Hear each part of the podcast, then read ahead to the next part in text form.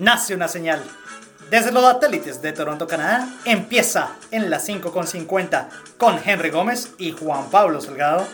Quiero declarar mi fanatismo. Es simplemente fútbol mi pasión. Nace la Eterna Libertadores 1960. Peñarol primero, primer campeón y bicampeón. El Valle Blanco de Pelé, campeón 1963. Estudiantes de La Plata, tricampeón de la mano de Subeldía, Verón y Salvador Vilardo. Los puros criollos, Nacional, campeón 89. Nace una rivalidad, River Boca. Rey de Copas, Independiente de Avellaneda, siete títulos. El Camino a la Gloria, 11 Caldas, campeón 2004. Historia y datos del Arsenal. Trivia en la 5.50.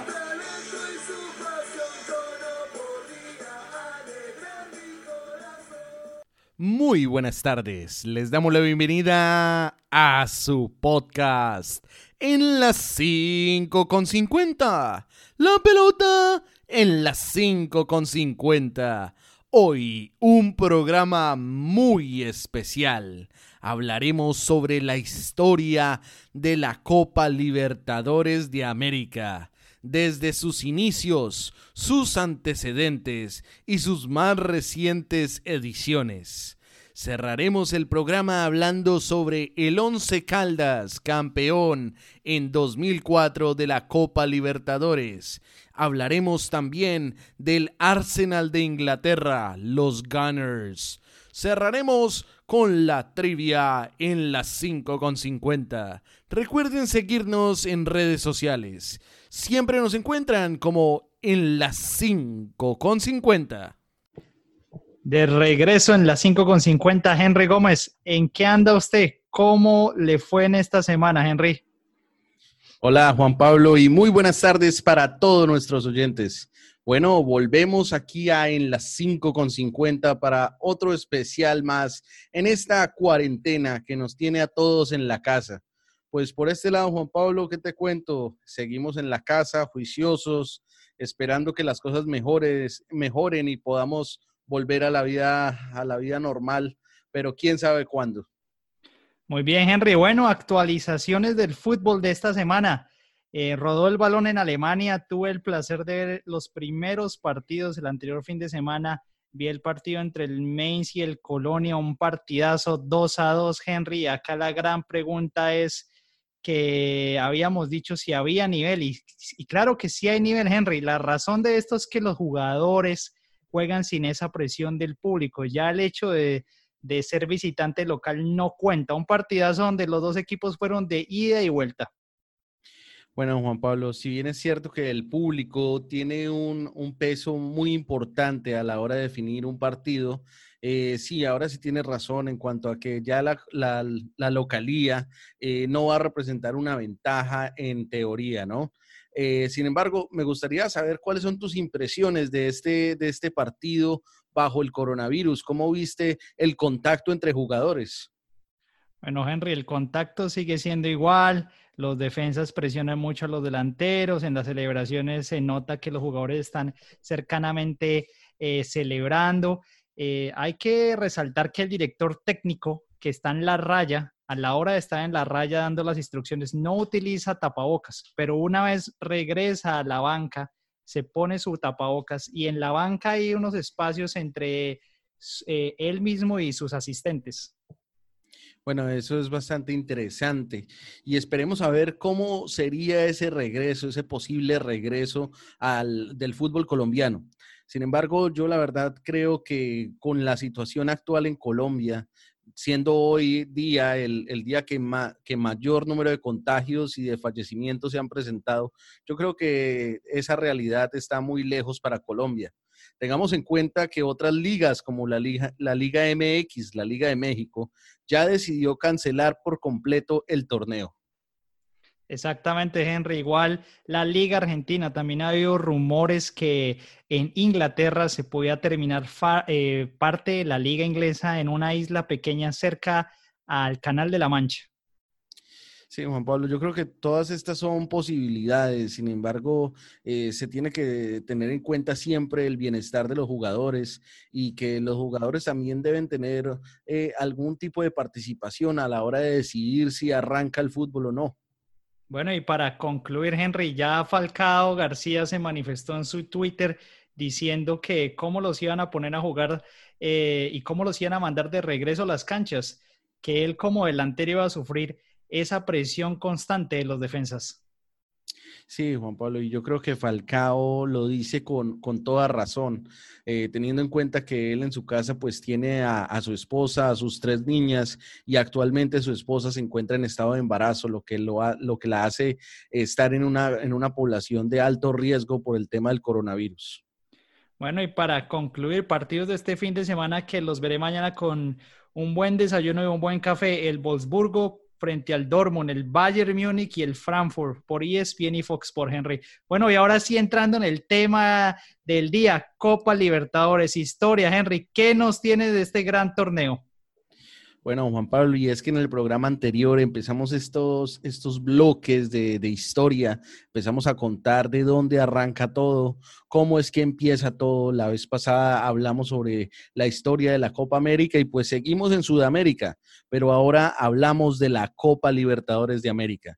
Bueno, pues la Copa Libertadores de América eh, no nace sino hasta 1960. En 1960 se da la primera edición sin embargo, sin embargo, así como contamos en la Copa América, eh, hay varios antecedentes a la existencia de lo que conocemos hoy como la Conmebol Libertadores. En 1900 se da algo así como el primer torneo entre clubes de diferentes naciones. En 1900, el, presidente de la AFA eh, crea una copa llamada la Copa Competencia esta Copa Competencia agrupaba equipos de Buenos Aires, Rosario y Montevideo, convirtiéndose así en tal vez el primer antecesor de lo que sería después la Copa Libertadores. Ya después de la creación de la Conmebol en 1916, ya contábamos esta historia en el programa pasado, en 1930, Chile, Brasil, Uruguay y Argentina forman lo que se llamaría la Copa de Campeones de América que es como el primer antecedente más grande de lo que sería la Copa Libertadores después. Muy bien, Henry. Bueno, otros daticos relacionados con los antecedentes. En 1930 se presenta la Copa Aldao entre los campeones de Argentina y Uruguay. Se jugaban en, eh, se jugaba en Montevideo, Uruguay, y esto sirvió antesala para ir preparando los equipos y por qué no pensar en una Copa Libertadores. Luego de esto saltamos a Chile, ya que en el año 1948 fue cuando se jugó la, el campeón, la Copa Campeón de Sudamérica, eh, realizada y organizada por el Colo Colo de Chile y donde el Vasco da Gama salió campeón. Y eh, todos estos acontecimientos, sumado a lo que contabas, Henry, la Copa América, eh, surge el nacimiento de la Copa Libertadores en 1960 bajo el nombre Copa de Campeones de América. Y años después, en el 65, cambia a Copa Libertadores. Razón de esto era en honor a todos los libertadores de nuestros países en Latinoamérica, Hispanoamérica. Correcto, Juan Pablo. Así es, hasta el 19 de abril de 1960 se juega el primer partido de lo que se conoció en ese momento como la Copa de Campeones de América. Eh, la Colmebol ya había decidido que quería realizar este tipo de torneos y el primer campeón de la Copa Libertadores fue Peñarol, dejando en el camino a Olimpia, que quedó como subcampeón de la misma manera en que Uruguay fue el primer campeón de la Copa América y también el primer bicampeón, de la misma forma, el primer campeón de la Copa Libertadores fue Peñarol y también fue el primer bicampeón debido a que también ganó la segunda edición dejando en la final al Palmeiras. Muy bien, Henry. También hay que añadir que en estas primeras ediciones solo jugaban los campeones. Ya posteriormente, en el año 66, se integran subcampeones y ya es cuando equipos como el Racing de Argentina, más adelante llegaremos a explicar esa parte, logran jugar diferentes partidos hasta llegar a ser campeones. Ya no eran siete equipos, sino ya habían 16, 20, incluso 30 equipos. Volviendo a la parte del 60, cuando Peñarol quedó campeón, Henry, eh, los primeros equipos que eh, asistieron a esta Copa Libertadores fue el Bahía de Brasil, el Jorge Wistemar de Bolivia, Millonarios de Colombia, Olimpia de Paraguay, Peñarol de Uruguay, San Lorenzo, Argentina y la Universidad Chile. No asistieron equipos de Venezuela, ni de Perú, ni de Ecuador. Sí, Juan Pablo, así es. Antes eh, las cosas eran más difíciles. Pensemos en el transporte, pensemos en la logística del evento. Eh, bueno, de este primer campeón Peñarol se destaca la presencia de Alberto Spencer, quien era un ecuatoriano, gran figura de Peñarol y que aún ostenta el récord como el máximo anotador del torneo con 54 goles. Muy bien, Henry, exactamente. Este ecuatoriano que no nació ni en Argentina ni en Uruguay es el goleador histórico de la Libertadores. Pasando a 1962 es cuando aparece el Ballet Blanco, el equipo de Pelé y sus amigos que lograron eh, por primera vez ser campeones de América frente a Peñarol y también derrotaron al Benfica de... Eh, se me olvidó el nombre, Henry, este jugador eh, histórico. Eusebio. Eusebio, muy bien, Henry, de Eusebio en la Copa Intercontinental. Correcto, Juan Pablo. Sí, la hegemonía del Peñarol eh, para hasta en el 62 con, con, las victorias de Santos de Pelé del 62 y el 63. Así como tú lo mencionabas antes, en el 65 ya la Conmebol le cambia el nombre a la Copa de campeones de América por Copa Libertadores y luego ya empiezan a venir campeones eh, más que todo argentinos. Por ejemplo, tenemos el caso de Independiente Avellaneda, que fue siete veces ganador de la Copa Libertadores. Como dato anecdótico, también tengo que, por ejemplo, Diego Armando Maradona nunca llegó a jugar la Libertadores. Muy bien, Henry. Sí, regresando para ver en resumidas quiénes han sido los campeones. Bueno, el bicampeonato del 60-61 Peñarol, 62-63 el Ballet Blanco Santos, 64-65 Independiente, ya como mencionabas otro argentino que se suma, ya en el 66 vuelve Peñarol a ser campeón y fue cuando sea el primer partido de desempate. En la final se enfrenta Peñarol y River, donde Peñarol gana 4-2, pero tienen que jugar un tercer partido de desempate. Ya en el 67 aparece el Racing Club, que fue el equipo que más partidos disputó en esta Copa Libertadores y quedó campeón. Fue cuando Coco Basile, el técnico Coco Basile, en sus, en sus épocas de jugador, salió campeón con Racing y así mismo salieron campeones de la Intercontinental. Así es, Juan Pablo. Se empiezan a, establecer las primeras hegemonías claras de países dominantes como Argentina, Brasil y Uruguay en esta, en esta Copa Libertadores. Ahora te tengo unos, unos datos curiosos sobre el trofeo de la Copa Libertadores. Eh, como bien lo conocemos, el trofeo de la Copa Libertadores, eh, tiene una forma esférica en la, en la parte superior con, con por así decirlo, un tallo que, llega hasta, hasta una base donde están las placas de los campeones. Entonces, la, forma esférica, eh, esta forma esférica simula lo que sería la figura de un balón, representa la figura del balón. En la mitad de la forma esférica encontramos una cinta que es donde va el nombre Copa Libertadores. En un inicio, lo que se quería hacer era que en esa cinta se escribieran los nombres de los campeones. Sin embargo, esto no se pudo dar porque eh, no, no, daba, no daba el espacio, por lo que después se decidió ponerlos en la base del trofeo. Eh, como bien conocemos, en la parte superior del trofeo va un jugador de fútbol este jugador de fútbol es la única parte del trofeo que no está hecho de plata esterlina.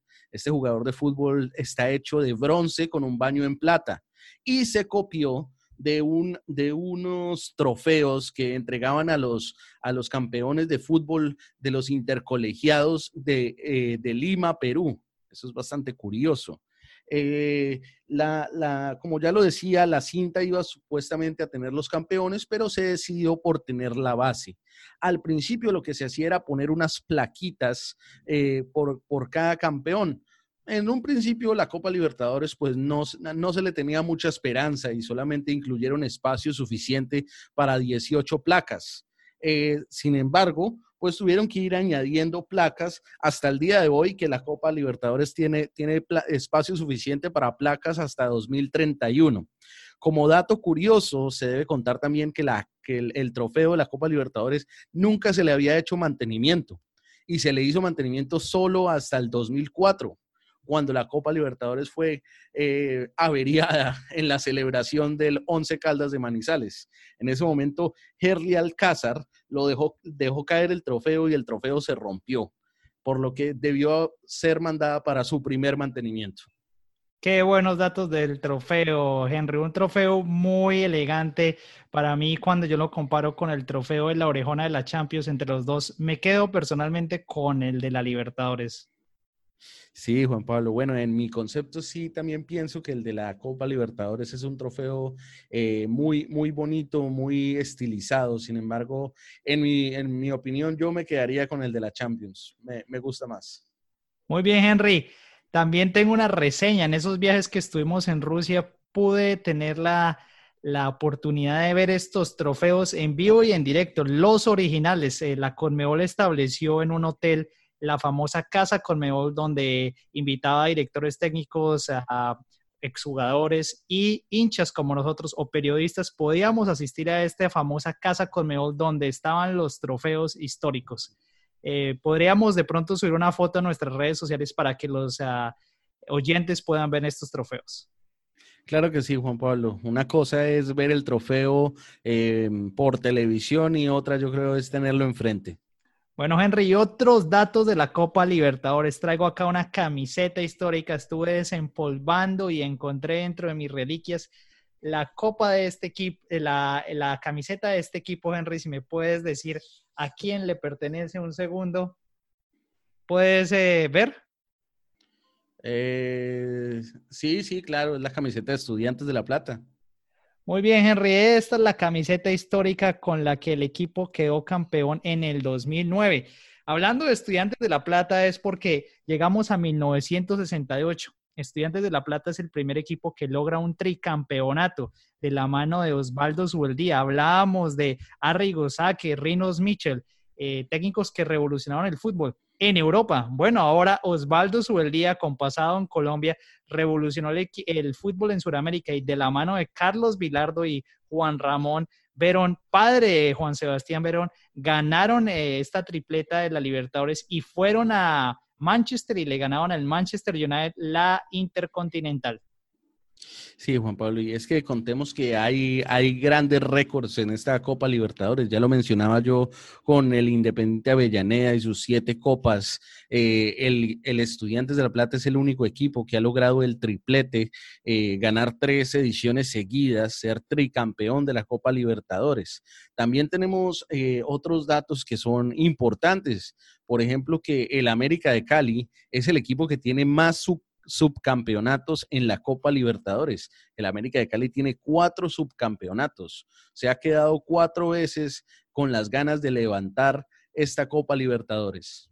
Exactamente, Henry. Ya bueno, entrando en la etapa de los 70, 80, varios campeones. Hasta, hasta este momento hemos visto que equipos como el Peñarol, Santos, Independiente, eh, Estudiantes sacan la cabeza y relucen. Pero ahora es la hora de Nacional de Uruguay, el equipo blanco con raya azul, queda campeón en el 71 y repite en el 80 cuando eh, se celebra y se llega a ese gran momento en Porto Alegre cuando se da el gran triunfo de visitante cuando 30 mil hinchas de Montevideo, Uruguay, viajan a Porto Alegre y se conoce como la toma de Porto Alegre. Es la primera gran presencia de gran hinchada en un partido visitante. Bueno, Juan Pablo, y es que sabemos que el, fútbol despierta grandes pasiones en, en, todas partes del continente. Yo creo que tal vez los más aficionados al fútbol estamos en Sudamérica. Bueno, Henry, ahora 72, 73, 74, 75.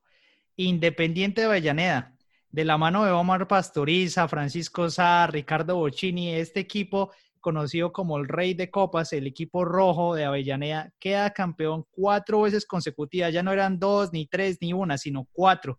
Luego llega Boca por primera vez campeón en el 77, 78, bicampeón y asoma la cabeza Boca Juniors como uno de los grandes. Luego Olimpia de Paraguay en el 79, que es uno de los conocidos de, Paraguay. Luego viene en el 81 el Flamengo de Zico. En el 82 vuelve nuevamente Peñarol, en el 84 vuelve eh, Independiente y llegamos a las famosas Copas Libertadores de América de Cali que mencionabas, donde pierde con Argentinos Juniors sorpresivamente, River Play en el 87 pierde en el último minuto con, uh, con Peñarol, donde le preguntamos en unas entrevistas pasadas a Wellington Ortiz qué pasó. Y él mismo ni siquiera nos podía decir qué pasaba.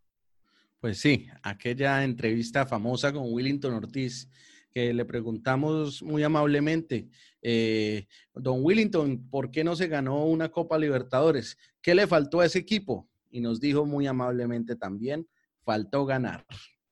Muy bien, Henry. Bueno, eh, recordar que esta entrevista está disponible con uno de los mejores de América y de Colombia. Y entrando ya a los 90 es cuando llega, llega campeón Atlético Nacional frente a Olimpia de Paraguay en una semifinal controversial frente a Millonarios de Colombia, donde también estuvo Mario Anemerac de invitado a nuestros episodios y manifestó que hubo mano negra y que hubo un poco, un poco de ayuda al equipo eh, verde de Antioquia. Sí, Juan Pablo, y esa yo creo que ha sido una de las mejores entrevistas que hemos tenido la oportunidad de realizar a Mario Banemerac. Y en esa entrevista que está disponible en, nuestro, en nuestro canal de Spotify, eh, pueden encontrar eh, cuál es la anécdota en cuanto a lo que pasó en ese partido entre, entre Millonarios y Nacional por la semifinal de la Libertadores de, del 89. Bueno, Henry, llegando ya a la etapa de los 90, 2000, donde hay otros campeones, ya vemos que ya quedó campeón nacional de Colombia, nacional de Uruguay, Independiente, Peñarol, Santos, Boca, River, y ahora aparecen los equipos brasileños. Cruzeiro en el 97 derrota a Sporting Cristal, el Vasco da Gama derrota a Barcelona de Ecuador en el 98, en el 99 Palmeiras de eh, Escolari derrota al Deportivo Cali, un gran Deportivo Cali que tenía a Mayer Candelo, Gerardo Bedoya, Giovanni Hernández y que estuvo muy cerca, casi, un poco casi de ganar. Sí, sí, así es, Juan Pablo. Siempre los equipos de, de Cali se quedaron ahí en el casi. Bueno, muy bien, Henry. Etapa del 2000, Olimpia, derrota a Sao Paulo, eh, perdóname, a Sao Caetano. Sao Caetano fue una sorpresa en el año 2002 y el Olimpia de Paraguay derrota al Sao Caetano. Aparece la época de Boca, donde está Tevez, Córdoba, eh, Bianchi, que quedan varias veces campeones. Llegamos al 2009, nuevamente estudiantes campeón. En el 2010 hay que hacer una pausa, Henry. Fue que apareció la gripa H1N1 y aparecieron los equipos mexicanos, ya venían siendo invitados, el Cruz Azul ya había llegado a una final en el 2001 frente a Boca Juniors, no ganó, aparecía por ahí el Chivas, de vez en cuando Monterrey, América de México, pero en, el, en este año específicamente el Guadalajara y el San Luis habían clasificado a los octavos de final, pero la Federación Mexicana no autorizó el traslado de estos equipos a, a los partidos de visita, ya que no querían expander el virus. Eh, retiraron los equipos y la Conmebol decidió sacarlos del torneo. Entonces hubo un knockout y los equipos que, con los cuales estaban enfrentando en las llaves directas pasaron automáticamente a la siguiente ronda, cuartos de final. En el siguiente año, la Conmebol para tratar de arreglar esta, este inconveniente autorizó a Guadalajara y a San Luis ir directamente y saltarse la fase de grupos y jugar los octavos de final. Bueno, Juan Pablo, ese sí que es un, dato bastante interesante porque recordemos que en aquella final entre Cruz Azul y, Boca Juniors, que se terminaría definiendo por los penaltis. Eh, Boca Juniors ganó en su visita a México y Cruz Azul ganó en su visita a la Bombonera. Muy bien, Henry. Bueno, y daticos para cerrar. Santos en el 2011 aparece nuevamente. Neymar, Elano, Ganso, el equipo de los animales aparece y gana. Atlético Mineiro con Ronaldinho que venía de vuelta, regresa y gana frente a Olimpia. San Lorenzo, el equipo del Papa, queda campeón en el 2014. River Plate de la mano de Gallardo en el 2015. Y ahorita, en el último año, fue cuando se realiza este gran partido entre River Plate y Flamengo, en donde la Conmebol decide jugar un partido único en el Estadio Universitario de Lima y queda campeón Flamengo, con goles de Gabigol. Sí, Juan Pablo, yo creo que más de un hincha de River Plate llegó a pensar en el bicampeonato de la Libertadores, pero en los últimos minutos, eh, Gabigol, Gabriel Barbosa, les aguó la fiesta y puso a celebrar a un Flamengo una Copa Libertadores desde el año 81 que no se ganaba. Muy bien, Henry. Bueno, y ya tiempo para descansar las piernas y ir a las siguientes secciones. Pero, Henry, una pausa, a ver un poco de los rankings. Hablamos de muchos equipos. Eh, se nos quedan algunos nombres en la cabeza. Bueno, primer puesto, Independiente con siete títulos. Boca, segundo, con seis títulos. Peñarol, cinco títulos. River Plate, cuatro títulos. Estudiantes, cuatro títulos. Olimpia, tres. Y Nacional de Uruguay, tres títulos. Héroes en héroes en, no en su casa, Henry. El técnico Jorge Jesús y Mirko Gosic, que es croata, han sido los dos únicos técnicos, Henry, que han ganado la Copa Libertadores, los, los únicos dos técnicos extranjeros. Muy bien, muy buen dato. Y asimismo, Henry, eh, técnicos que han ganado con varios equipos, Escolari con Gremio y con Palmeras en el 95-99, Paulo Autori con Cruzeiro en el 97 y en el 2005. Edgardo Bausa, que dirigió la selección argentina en el 2008 y en el 2014, Henry. Y como manifestabas, un dato curioso, Maradona no jugó la Copa América, no la ganó, tampoco pudo ganar la Copa Libertadores. Es una de las anécdotas que hay grandes. Olimpia de Paraguay, Henry, es un equipo que si revisas en las estadísticas ha jugado una final por década en el 60, 70, 89, 90, 2001, 2002, 2003, 13. Es un equipo que está presente en todas las finales. Independiente de Avellaneda nunca perdió una final. Son estos todos los datos y también uno para resaltar la copa, la bandera más grande del mundo, 600 metros que el Nacional de Uruguay eh, sacó en su estadio frente al Toluca. Muy buenos datos, Juan Pablo. Bueno, Henry, tiempo para descansar las piernas. Regresamos. Esto tiene que ser la de la consagración. Esto es histórico, Colombia. Esto es histórico. Franco Cángeles. Qué cerca estamos de la Copa. Bendito sea Dios. Arranca Franco Cángeles. Lo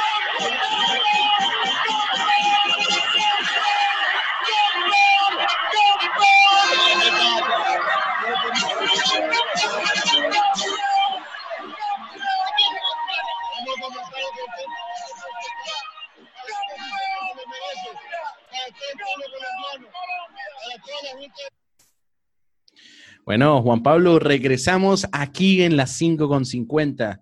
Qué narración esta que nos, que nos hace poner los pelos de punta, se nos, eh, como dice la diva de Colombia, Mericé. Esto es, esto es una, una grabación de estas que te trae recuerdos inmediatos sobre ese Once Caldas de, de 2004, campeón de la Copa Libertadores. Bueno, Juan Pablo, es hora de que hablemos de los equipos históricos. ¿Qué equipo histórico nos tienes el día de hoy para el programa? Bueno, Henry, un grande de Europa, no tanto por título, sino más por tradición, el Arsenal de Inglaterra, Henry. Y bueno, para hablar un poco del Arsenal de Inglaterra, empecemos un poco por la historia, revisemos acá mi agenda, mis archivos. Fundado el 1 de diciembre de 1886, conocidos como los Gunners. Eh, tiene gran popularidad en Londres, un equipo de Londres, se inició en el sur de Londres, eh, nunca jugó la primera división hasta 1914 e ingresó en la liga, pero en la segunda en 1893 y fue hasta 1914 que pudo hacer el salto a la primera división. Eh, fue conocido como el Wolves de Arsenal y fue fundado por unos obreros o empleados de una fábrica de armamento en el barrio de Woolwich. Hay que entender, Henry, para hablar del fútbol londinense y de la Premier League, en Inglaterra hay diferentes equipos, principalmente en Londres, como el Chelsea, como el Fulham, el Arsenal, el Tottenham, y están en diferentes barrios y zonas. En las épocas de 1890, inicios del siglo XX, el equipo Arsenal se desarrolló en el sur de Londres, donde vivían los obreros y las clases bajas. Sin embargo, una crisis económica y fue cuando Henry Norris llega e inyecta capital, rescata al equipo y lo lleva al norte de Inglaterra, al famoso sector de Highbury, donde estaba este estadio clásico que todos recordamos y que cerró sus instalaciones en el 2006 y es cuando en el 2006 llega el Emirates Stadium y es la nueva casa del Arsenal. El Arsenal también se puede conocer, Henry, que tiene diferentes eh, hinchadas en todo Londres, que lo hace un poco diferente al tema Chelsea. El tema Chelsea es un barrio de gente prestante en Londres, entonces su hinchada básicamente está en esa zona. El tema de Fulham lo mismo, pero el tema de Arsenal es un poco diferente, oyentes y Henry. El Arsenal tiene hinchada del sur eh, volviendo a, sus orígenes, donde está la clase media, trabajadora y obreros, y en el norte, donde está la clase más prestante. Es el único equipo de Inglaterra, Henry, que recibe el nombre, ah, que tiene el nombre de una estación de metro en Londres. Si usted tiene la oportunidad de ir, va a encontrar la estación Arsenal y se puede bajar ahí. Eh, ¿Qué podemos decir del Arsenal? Tuvo secciones. En 1930 ganó la FA, en el 31 y 32 dos ligas eh, de la mano de un referente de la historia del Arsenal, Herbert Chapman. Se le conoció como el Van England Club porque tenía una, eh, una gran base financiera eh, y se le conocía como uno de los equipos más prestantes antes de la década de 1950. Bueno, pasaron los años, ganó uno que otro título, pero nos quedamos con el Arsenal de 1996 hasta el 2005, cuando llega Arsène Wenger, técnico francés, que hace un doblete en 1997, en el 98, llega a una final de UEFA frente al Galatasaray en el 99, no la gana, en el 2003 vuelve a ganar la liga, invicto Henry, único equipo en Inglaterra que ha ganado invicto una Premier League y recibe un trofeo conmemorativo de oro. Ha sido el único estuvo cerca del Liverpool, dado que el coronavirus no permitió eh, seguir en la liga, pero el único que lo ha logrado es el Arsenal de Inglaterra. Llegó a una final de Champions League frente al Barcelona. Desafortunadamente no la pudo ganar en el 2005, cayó 2 a 1, 13 ligas, 13 F Cups, 15 Community Shields, Recopa del 93, ganó una Copa Ferias en el 69, figuras, Arteta, Fábregas, eh, Robin Van Persie, David Sheeman, eh, Viera, Lehmann, eh, Dennis Bergkamp, Thierry Henry, Robert Pires. Son muchas las figuras, Henry. Es un equipo que de pronto le falta la Champions, eh, pero es uno de los históricos de Inglaterra. Muy bien, Juan Pablo. Qué gran resumen nos traes el, día de hoy con, con, este Arsenal, donde recordemos estuvo David Ospina por, algunos, por algunas temporadas. Muy bien, Henry. Sí, estuvo David Ospina, también estuvo Alexis Sánchez. Ha sido un club de que de vez en cuando tiene al jugador, a un jugador latino español, pero ha sido un club que se ha eh, considerado por mantener más un estilo francés, inglés y de vez en cuando un africano aparece. Bueno, Juan Pablo, pues muy interesante esta, esta historia del, del, Arsenal y de seguro lo único que le falta al Arsenal es una, una Champions League yo creo que siempre estará luchando por, por, por lo menos por clasificar a la Champions League, tal vez porque estos tiempos no sean los mejores para el Arsenal. Exactamente, Henry. Bueno, Juan Pablo, y como siempre te traigo un equipo histórico, y este equipo histórico eh, es un equipo que nos hizo emocionar a todos como, como colombianos, pues por lo menos en, en mi caso así lo fue, eh, por mi cercanía a la ciudad en la que el Once Caldas de Manizales se consagró campeón de la Copa Libertadores de América en el año 2004. Eh, hoy traemos al Once Caldas de Manizales, este Once Caldas versión 2004 que quedó campeón de la Copa Libertadores contra todo pronóstico.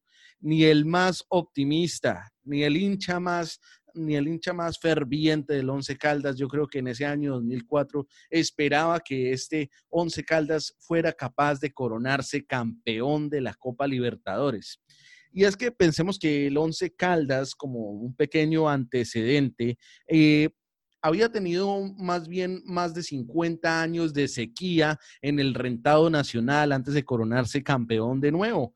En el año 1950, el Once Caldas se corona por primera vez como campeón del fútbol colombiano, pero en ese momento ni siquiera se llamaba Once Caldas. En ese momento era conocido como el Deportes Caldas. Quedó campeón en 1950 y se demoró hasta el año 2003 para volver a quedar campeón. Este equipo es un equipo que más bien era conocido como un equipo chico y que es un equipo que ha tenido muchas dificultades económicas. Tanto así que como dato anecdótico tenemos que contar que en varias ocasiones el Once Caldas ha vendido parte de su nombre para recibir, em, para recibir eh, em, patrocinio de, varias empresas. Por ejemplo, ha llegado a llamarse el, el, el, Bartas, el Barta Caldas, el, el, el Once Philips o el Once Philips colombiana.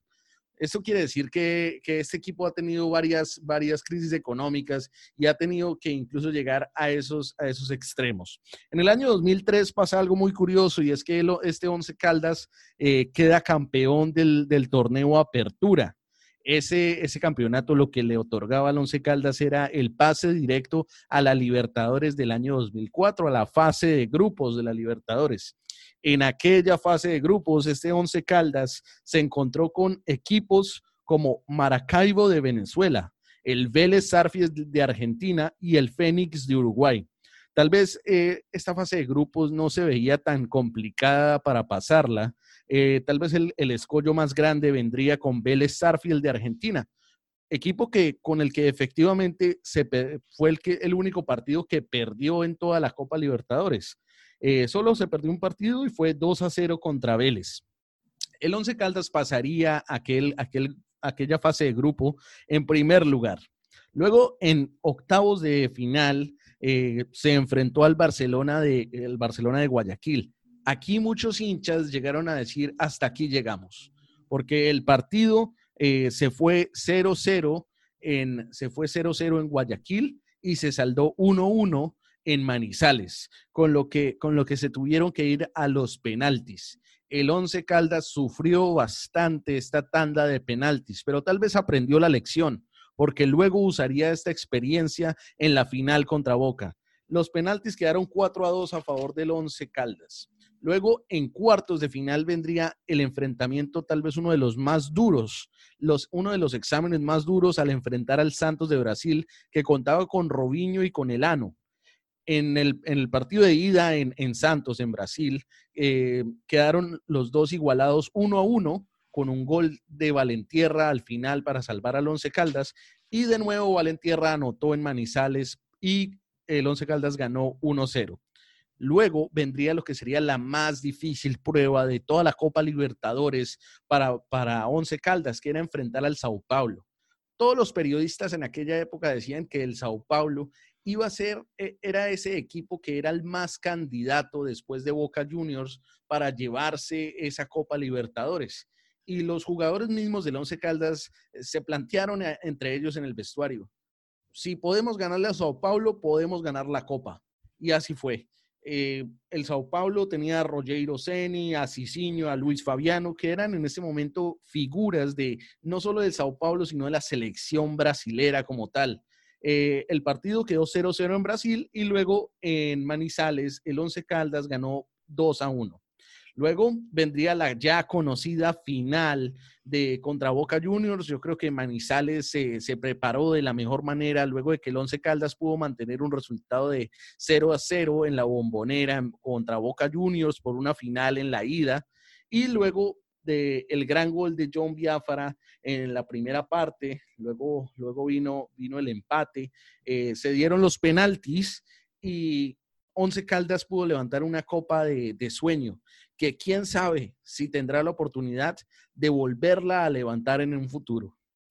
Qué buena información, Henry. Mejor no la podías explicar. Un gran campeón entre Atlético Nacional y Once Caldas, eh, pioneros en Colombia. Los dos reciben mis felicitaciones. De pronto prefiero un poco más el triunfo de Once Caldas, ya que tuvo que enfrentar a equipos un poco más fuertes, el tema Santos, Sao Paulo, Boca.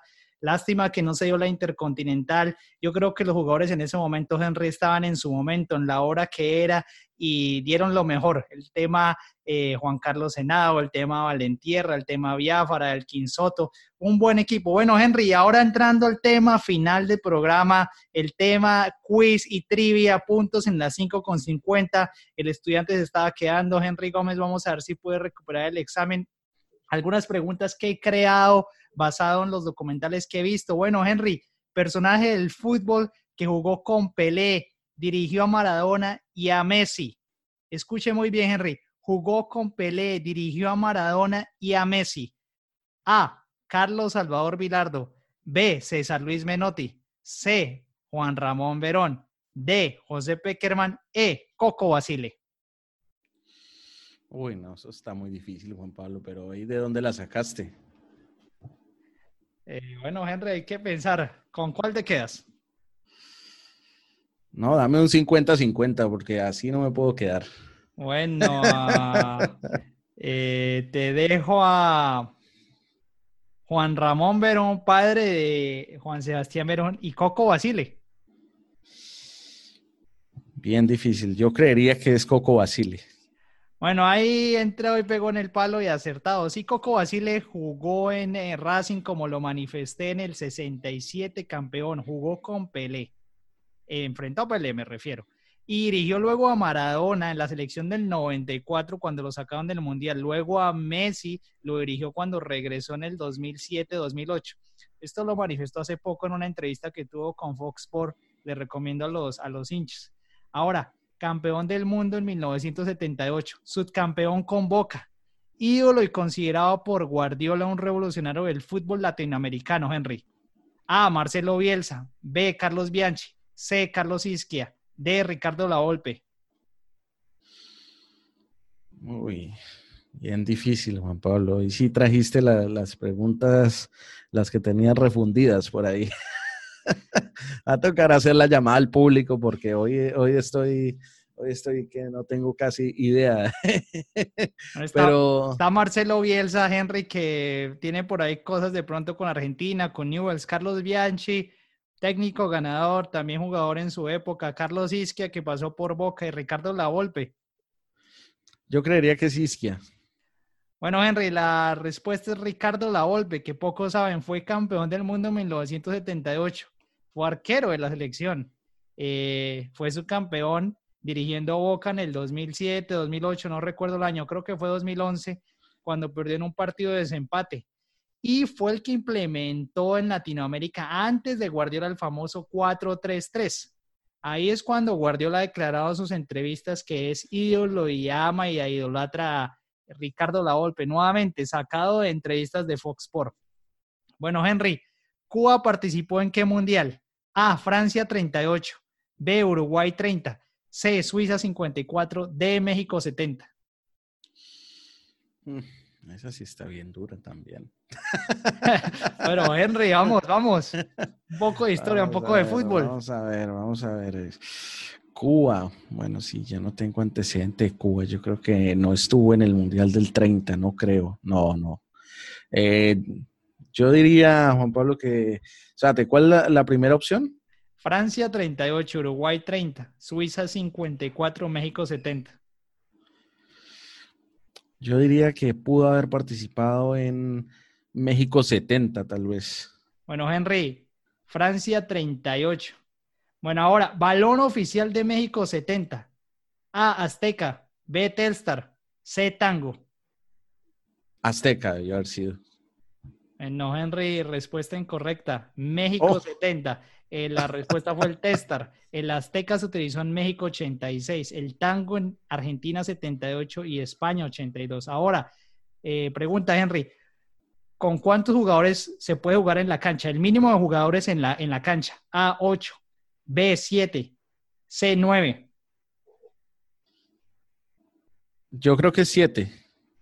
Muy bien, Henry, muy bien. Bueno, Henry, final, guardo mis preguntas para la siguiente, el siguiente programa, las siguientes preguntas corchadoras. Me despido, Henry Gómez. Les deseo lo mejor a los oyentes. Disfruten este fin de semana de la Liga Argentina. Recuerda que ahora estamos en Spotify, YouTube, todos los videos, fotografías, no duden en seguirnos. Bueno, Henry, feliz semana. Bueno, Juan Pablo, muchísimas gracias. Y bueno, hoy trajiste las, las preguntas las más difíciles, ¿no? Entonces, eh, me va a tocar también a mí traer mis, mis preguntas de, de, profesor. Hay que subir la vara, Henry, hay que subir la vara. bueno, Juan Pablo, muy bien. A la próxima me avisas y, y, preparo, preparo el examen. Eh, bueno, Juan Pablo, muchísimas gracias también a ti por eh, este programa en las 5.50. Eh, también le damos las gracias a todos nuestros oyentes que también nos siguen en las redes sociales. Recuerden que siempre estamos como en las 5 con 50, arroba en las 5 con 50. Ahora estamos empezando a incursionar en el tema de los, de los videos en YouTube, con lo que también los invitamos a, a, que nos busquen. Siempre estamos ahí en las 5 con 50. Eh, les deseamos un maravilloso fin de semana. Cuídense mucho, quédense en casa. Chao, chao.